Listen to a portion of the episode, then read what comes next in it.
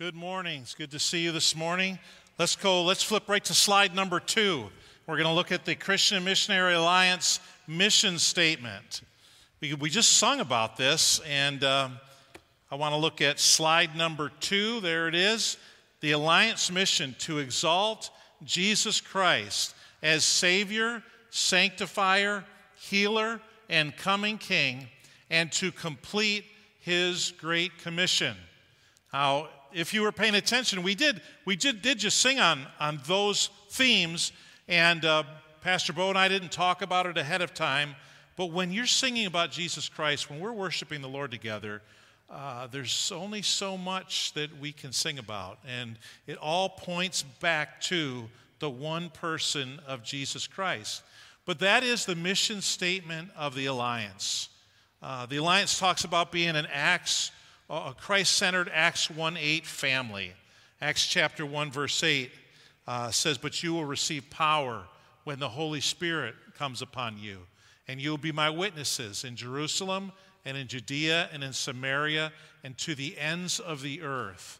And the alliance wants to be that kind of a worldwide family that will go to the ends of the earth uh, to reach people with the gospel. People, especially who are, who are in parts of the world that have little access to the gospel. Some people ask me, uh, especially my Baptist friends uh, that I grew up with, maybe that I went to school with, that I studied with, they'll say to me, Hey, you're, you're not in the Baptist church anymore. Where, where, where, are you at? What church are you in? And I said, I'm in the Christian and Missionary Alliance. They're like, What is that? And I'd never heard of it either until I came into it. And uh, I said, Well, it's if you take the Baptist church and you fix everything that's wrong with it, you have the alliance. That's what you have. And when I say that to some alliance pastors who are formerly Baptist people, they don't disagree. Now, that's all said tongue in cheek because I grew up Baptist. I was went to a Baptist church, went to a Baptist college. I even got my master's degree in a Baptist college, the Baptist General Conference, now Converge. But right now, I'm taking some classes at the Alliance Seminary. Um, but if you fix everything wrong with that, I remember uh, maybe uh, four or five months ago. Oh, it's been longer than that. It's, uh, man, maybe it was even last year. I took my Equinox to, uh, to a place in Des Moines, and I, I asked them, you know, what's, what's the problem? Just tell me what's wrong with it. And so they came back with like a nine page PDF replete with pictures of the problems and they laid out what, what, all the issues were. And if you fixed everything wrong with the car, it would only cost me $7,400 to fix everything that was wrong with it. Well, it wasn't worth in Kelley Blue Book that much, so I did a couple things, you know, to keep it going, to extend the life. Unfortunately, I ended up running into somebody in Des Moines and it got totaled, and then I had to get the money for it. And get a different vehicle. But they gave me this whole list of everything that was wrong with it. Five years ago this month, I moved into my home here in Newton, and they gave me this uh, home inspector report. You've seen them probably. I mean, some of you maybe not for a long time. A list of all the things that were wrong with my house.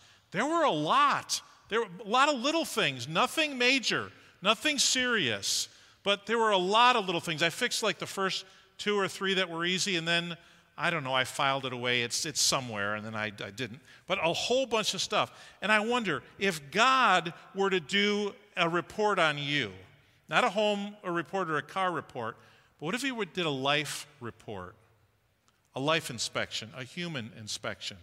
What if He had access? We hear a lot about investigations these days in the news. Well, what if God had access to all of your files?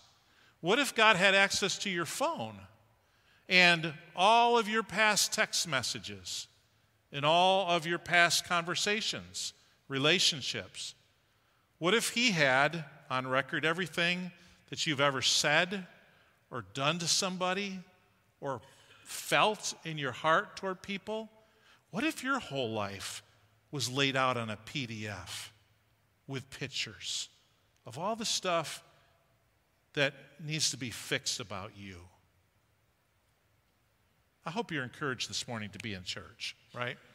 I mean, that's a little bit intimidating, isn't it? So there's, there's a lot that could be on that list for any of us, for any of us.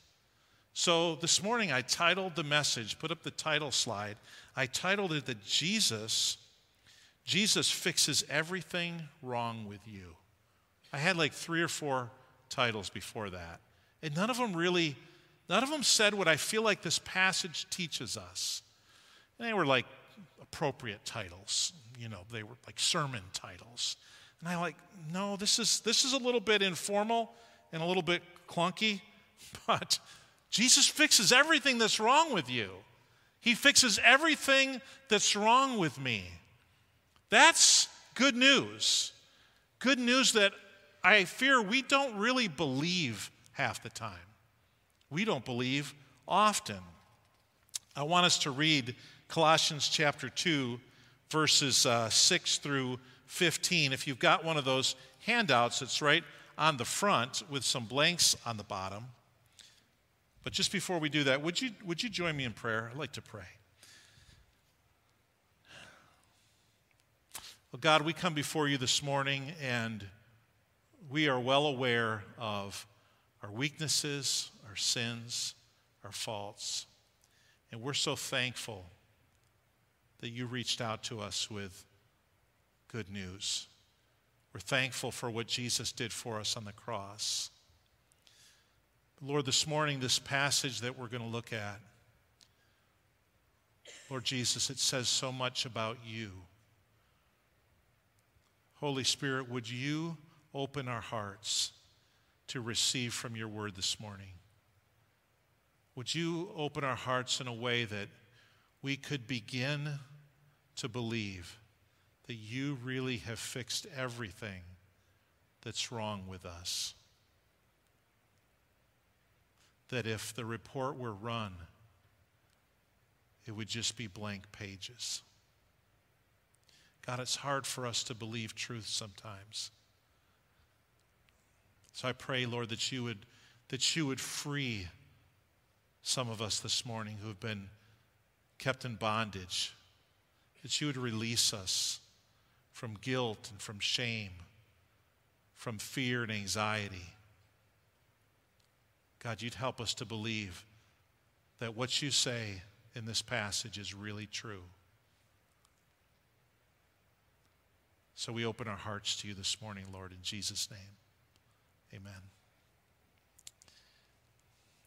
Colossians 2, verse 6 says, So then, just as you received Christ Jesus as Lord, continue to live your lives in him, rooted and built up in him, strengthened in the faith as you were taught and overflowing with thankfulness.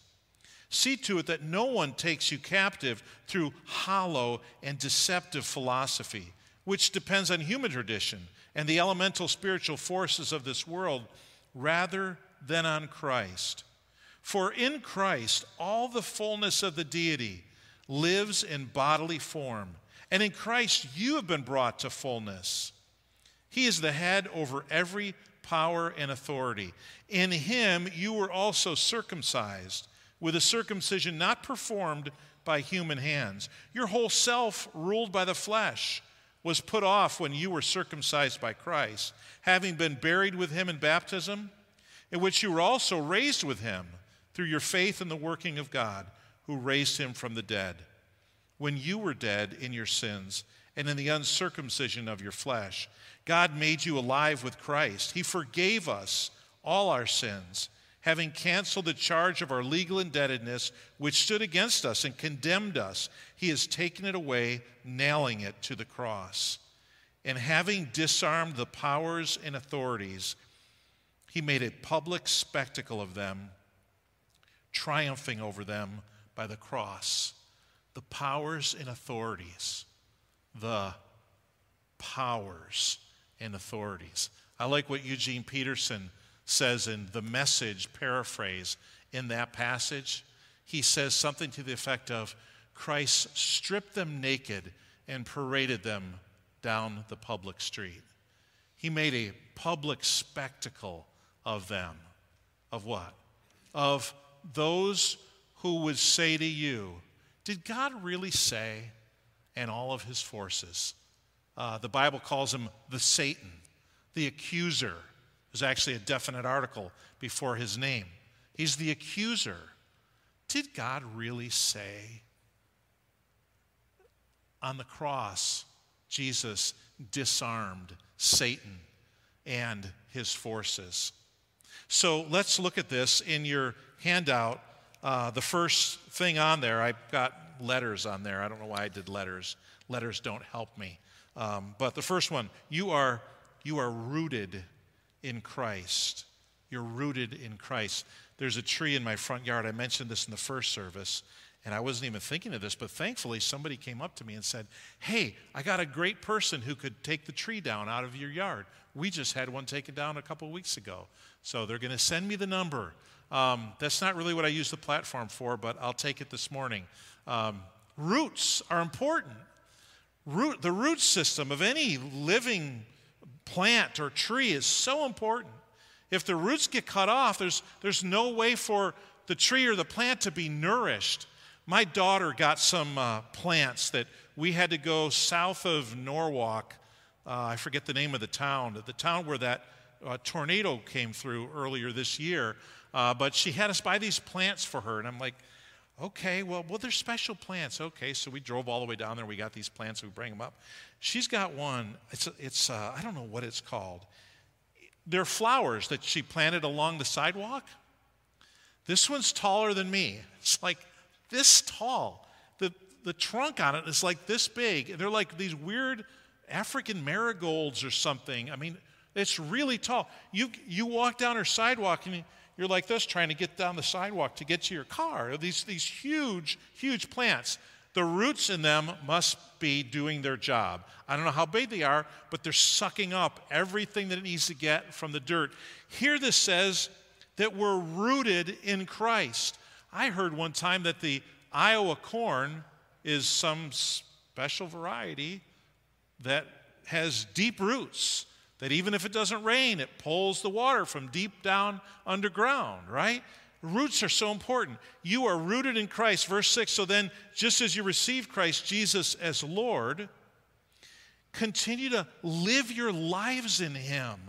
It's not like a, oh, I got saved. I was a believer. I prayed this prayer of faith and, and that changed me and now I've got my life. No, that, that has an ongoing consequence. We get to live our lives in Christ. He says, rooted and built up in Him. Now, if you had to root your life in something or someone, isn't it kind of cool that the scriptures say we're rooted in Jesus? That's like footings of a, of a structure, right? Jesus being, oh, the, maybe like the cornerstone or the foundation or the rock. And in biology, we're rooted in Christ. How do you feel about that? Does that make you like, feel a little bit better about yourself as a believer? You're rooted in Jesus. You're not rooted in yourself. You're not even rooted in your faith or your ability to exercise faith day by day. You're rooted in Jesus. You're built up in Him. And then the second one on your, on your handout, you're full of faith and thankfulness. It says, rooted and built up in Him, strengthened in the faith as you were taught, and overflowing with thankfulness. Now, an interesting thing here in verse 7 You've got rooted, you've got three things that are then summarized in the fourth. You've got rooted and built up in Him, strengthened in the faith, three. And then it says, because of these three things, you're abounding with gratitude, with thankfulness. You're, there's, a, there's an abundant life. Jesus said, I've come that you may have life and have it more abundantly. It's an abundant life when you're rooted in Him, when you're built up in Him, when you're strengthened in your faith as you were taught, then because of that, you're abounding with thankfulness. You're overflowing. You have you know, a life of abundant gratefulness. And that's pretty cool. So, what I didn't say was uh, at the beginning of this handout at the top, it says, Jesus fixes everything wrong with you because. This is not conditional. In other words, if you place your faith in Christ, if you do what Jesus described to Nicodemus, if you're born of water and of the Spirit, if you believe that you must be born again and you place your faith in the one who says, I am the way and the truth and the life, nobody comes to the Father except through me, then if your faith is in Jesus, then these things are true, whether or not we believe them. And my challenge to you this morning would be man, believe it. Take yes for an answer. Don't, don't leave money on the table here. I mean, there's a lot, there's a lot that's said here. So, this abundant life that Jesus wants to give us, it happens when we're rooted in Jesus Christ. The third thing, I think it's the third one on there, you're not deceived by human tradition and philosophy. Jesus fixes everything wrong with you because you're not deceived by human tradition and philosophy. Verse 8 See to it that no one takes you captive through hollow and deceptive philosophy, which depends on human tradition and the elemental spiritual forces of this world rather than on Christ. So it's like, okay, well, you could have a you could have a teaching and a philosophy that depends on Jesus, or you can have other stuff, right? Other stuff.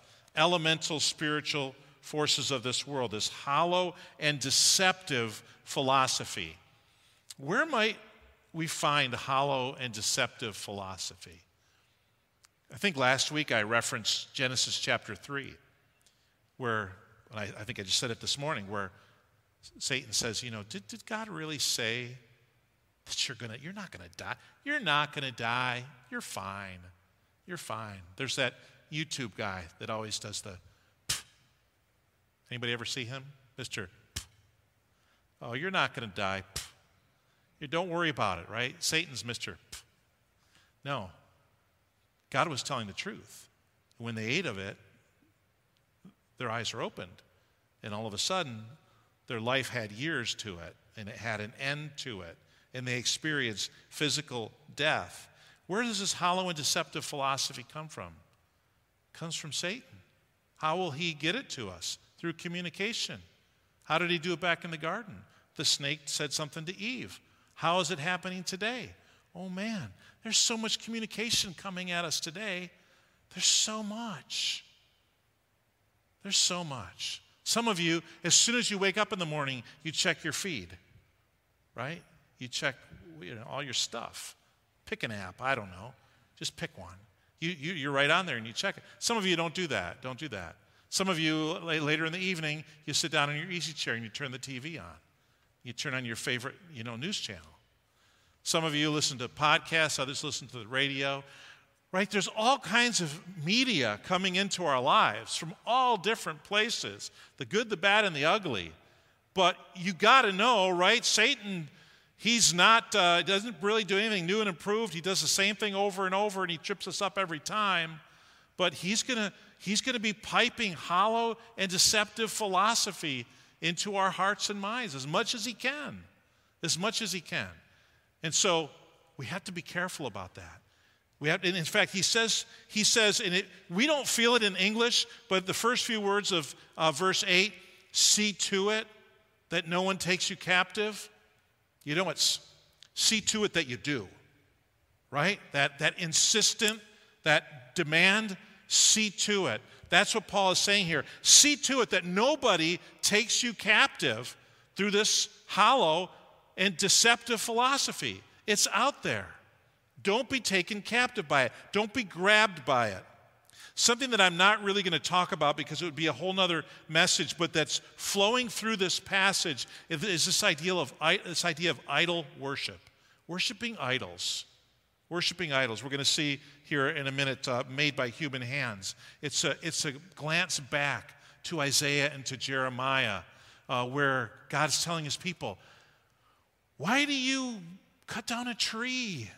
And with half of it, you chop it up and you use it to cook your food on the fire, and the other half you fashion into an idol and you bow down and worship it. Why do you do this stuff? You shall have no other gods before me. Do you really think that we wouldn't make idols out of stuff? Like, we make idols out of stuff. The Israelites were idolaters. Acts chapter 5, Ananias and Sapphira. What was their idol? Money. Uh, how people thought of them. They wanted people to think that, that they sold the land and that they gave it all to the church. They, their idol was popularity and acceptance by others. Their idol was maybe stuff and money. They wanted to keep some of it back. We all have to be careful about what is in our life that's an idol. I looked at so many passages in the Old Testament this week, and I'm trying not to preach so long. I kind of got long winded last week, but there's so many in the Old Testament where God just says, you know, your wealth, your security is in your horses and your chariots and your army. Your security is in your wealth and in your crops and in your family. And God steps up and He's like, I am the God. I am the God of Israel. I will deliver you. I will provide for you. Just let me do it. But no, you you turn your back on me and you walk away and you do I teach you how to walk and then you let go of my hand and you go off and you do your own thing. And we're like if you think about it, we can be just as guilty. Just as guilty. So we have to see to it that we're not taken captive through hollow and deceptive philosophy. Oh, my word, I'm part of the problem, but there are so many podcasts out there. You want to talk about hollow and deceptive? When I start hearing, I, I might have mentioned this several months ago, when I start hearing Christian podcasters giving credit to the universe, oh, it just, oh, it just so grates me, it drives me crazy. It's like you're a believer. Give credit to God. The, the universe is not the universe. The universe is created just like we're created. Not just like, we're actually created a lot differently. But it's just the universe. God, that's hollow and deceptive philosophy. Throw your energy out there in the universe and it will come back to you. That's a great teaching, but it's not true. It's the, no, we give our energy to God. We give our life away to God, and that's how we get it back, right? We lay it down, and God takes it and He uses it. The real story is so much better because it's actually a person. It's actually a God who creates us and loves us and wants us and gives us the ability to do stuff. The truth is so much better. Why call it this power or the cosmic forces or I mean, I love, I love people that are in the world, I, and I love talking to people who have all kinds of different ideas. I love engaging people who don't think like me. I care about them, I love them, I, but I, I just want to tell them the truth is so much better. It's so much better. It's the God who knows and loves and cares and wants you. The truth is so much better. Okay, the next one. You're tr- you, are, you truly are in Christ. We're truly in Christ, and, and God has fixed everything that's wrong with us. You know, you could get that, that list from Satan. He can accuse you and he can have a mile long list and it's all true. And you look at God's list and it looks like that. There's, there's nothing on it. There's nothing on it because we're truly in Christ. Verse 9 For in Christ, all the fullness of the deity lives in bodily form. And in Christ, you, you have been brought to fullness. You're not lacking anything. You're not half full. You're not 99% full. You're, you're 100% full. You're filled with the Spirit of God. You're filled with the righteousness of Christ. You're filled with hope. You're filled with light. You're filled with life. In Christ, you've been brought to fullness. He is the head over every power and authority. Earlier, he said that he was the head of the church, which is his body, right? He's the head of the body of Christ. But now it says that he's the head over every power and authority. Remember John 13, before he washes the disciples' feet? Jesus knew that all authority had been given to him, that everything had been put under his feet. He had all authority. God has given him all authority. Philippians chapter 2, uh, that God has highly exalted him and given him a name that's above every name, that the name of Jesus, every knee bows, every tongue confesses. That's powerful. The next one, your sinful flesh has been defeated. In verse 11, it says, Your whole self ruled by the flesh. Uh, in the King James and Romans, it talks about the old man, the old self.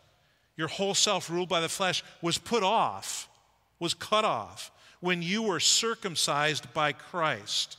The spiritual cutting away of that sin nature, of that the curse of Adam. When Jesus comes, the second Adam, he, he cuts that away. He, he gets rid of that. And then you've been buried and raised with Christ. Verse 12, having been buried with him in baptism, in which also you were raised with him through your faith in the working of God who raised him from the dead. So when we place our faith in Jesus Christ, the death and the burial and the resurrection of Jesus we're connected to, we're, we're aligned with, we're one with. It was as though we were on the cross with Christ, and our old self died with him. It was as though we were buried with him, and our old self was in the grave. And it was as though we were raised with him to a new life. We have a new, and again, the King James, I don't remember what it is in the NIV, but a new man, a new person. Probably uh, anthropos, a new anthropos, a new human, new creation, new creation. This is what God does for us. And so this is why he says, having been buried with him. And then it says, raised with him. Do you buy it? I mean, in our culture, in our day and age, you throw something out there and people pick at it and they, you know, they see if they like it or not and eh, eh, and they'll walk away from it. It's what we do. It's what we do in our culture. So we come into church. Why are we any different sometimes, right? We're, we're enculturated people. So I throw this out there. You were buried with Jesus you were raised with him. And baptism is just a picture of that. It's just a physical, symbolic picture of, of being buried and being raised. But it's a picture of a reality. Because we could say, well, we weren't really buried with him. We weren't really, no, we really were. We really were. Because the spiritual is so much more important than the physical. In fact, later on in, in Colossians, we're not going to get to it today. Um, uh, verse 17. The, these are, well, he says in verse 16, therefore, don't let anyone judge you by what you eat or drink, or with regard to a religious festival, a new moon celebration, or a Sabbath day. These, these practices, baptism, everything in the temple and the tabernacle, all these things, these are a shadow of the things that were to come. The reality, however, is found in Christ. Oh, oh, the reality. So the baptism, the physical baptism, that's just a shadow. The reality is that we really were buried with Him, we really were raised with Him. We really are new creations. We really have had everything broken about us fixed in Christ we really do have fullness in Him, who is the fullness of the deity in bodily form. These things that are shadows, they're, they're teachings, they're illustrations, they're object lessons. The spiritual reality is much better and much bigger and impacts us. Then the next one, you've been forgiven all your sins. Verse 13 when you were dead in your sins and in the uncircumcision of your flesh, when you still had the sin nature, the, the curse of sin, God made you alive with Christ.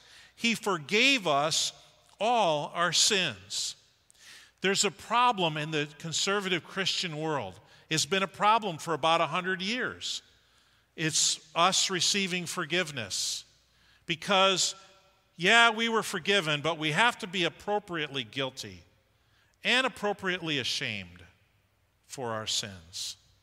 Don't go flaunting the grace or the forgiveness. You've got to hang your head in shame a little bit too. Don't think you're anything when you're nothing. You're just a worm, right? We have a hard time. I think the reason why so many Christians are harder to be around than people out in the world is because they've never really received God's forgiveness. It's there, it's, it's money on the table, and they're just leaving it on the table. It's, it's go every other row, and you've left half the field out there. There's the harvest is there, but you've only gone, you left half the field out there. It's like when you teach your kid how to mow the lawn and you go out and you see all these big stripes of grass and it's just driving you crazy. You just want to go down and mow them all the same. You left it out there. It's like leaving half the field unharvested, leaving the tips in the jar and don't take them out and don't count them. This forgiveness. What if we really are forgiven? What if we really are clean? What if the sins we committed this past week are really never going to be laid against us? What are the implications of that in our relationships?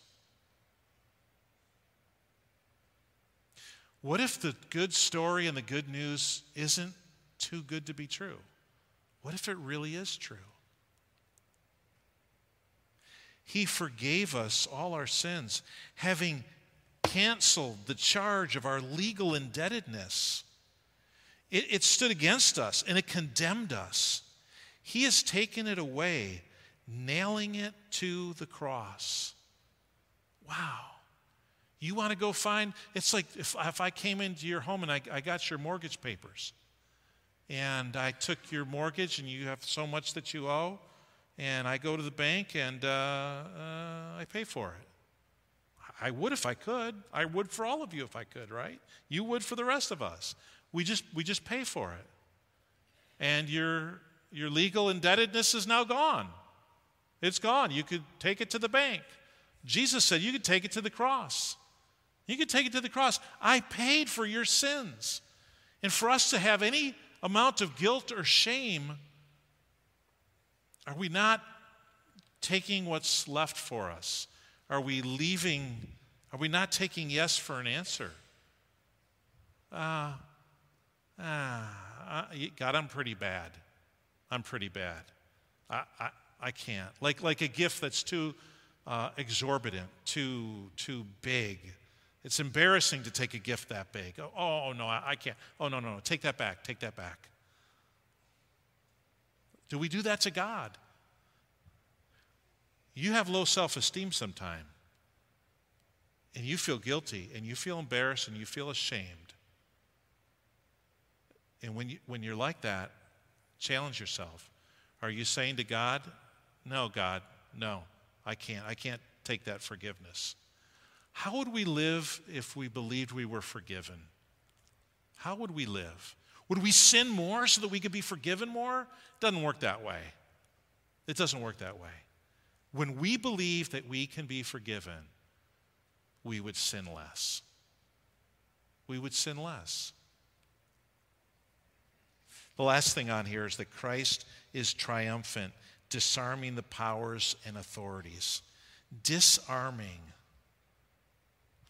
It's the picture of the two groups of guys in the movie that show up with the guns. And they've all got guns. And they're all pointing them at each other. And they're all looking to the leader of each group. What's going to happen? What are they going to say? And somehow, in the end, one side gets disarmed. And once they're disarmed, they have no power. They have to do what the other side tells them to do.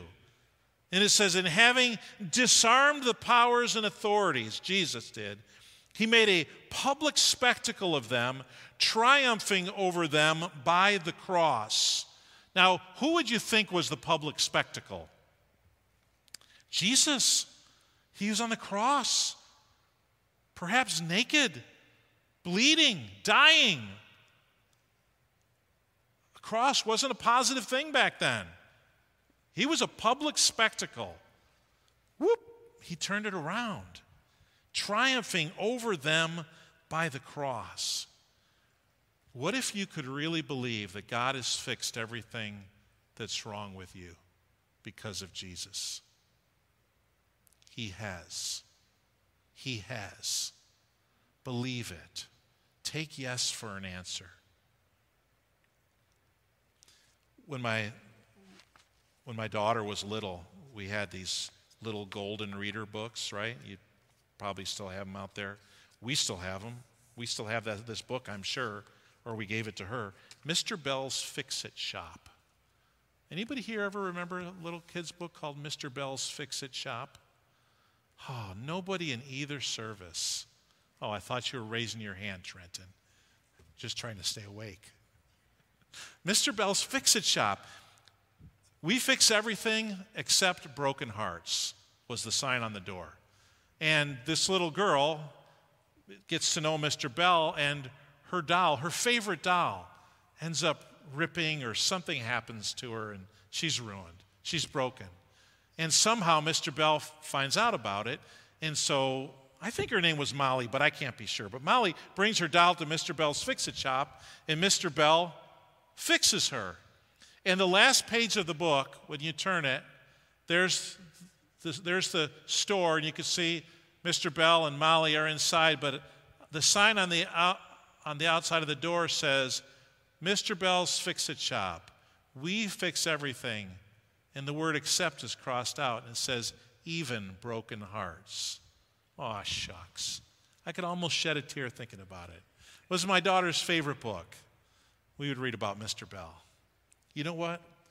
God fixes everything, everything that's wrong about you, even broken hearts. There's nothing more you need to do. We come to Jesus as the song says, just as we are, just as I am, we come to Jesus and He forgives us. There's no catch, there's no strings attached, there's no riders or caveats. He offers forgiveness because of the work of the cross. It's a much better story than the stories that are out there. It's a story of grace, it's a story of freedom, it's a story of light and life and spirit. It's a story of eternity and kingdom and restoration and new things. It's a really, really good story. And the best thing about it is it's a true story. So as you walk outside this morning, you're fixed. You're not broken. There's nothing wrong with you. There's nothing wrong with you. You could go in, lay on the lift, let them put you up and check you out. There's nothing to fix.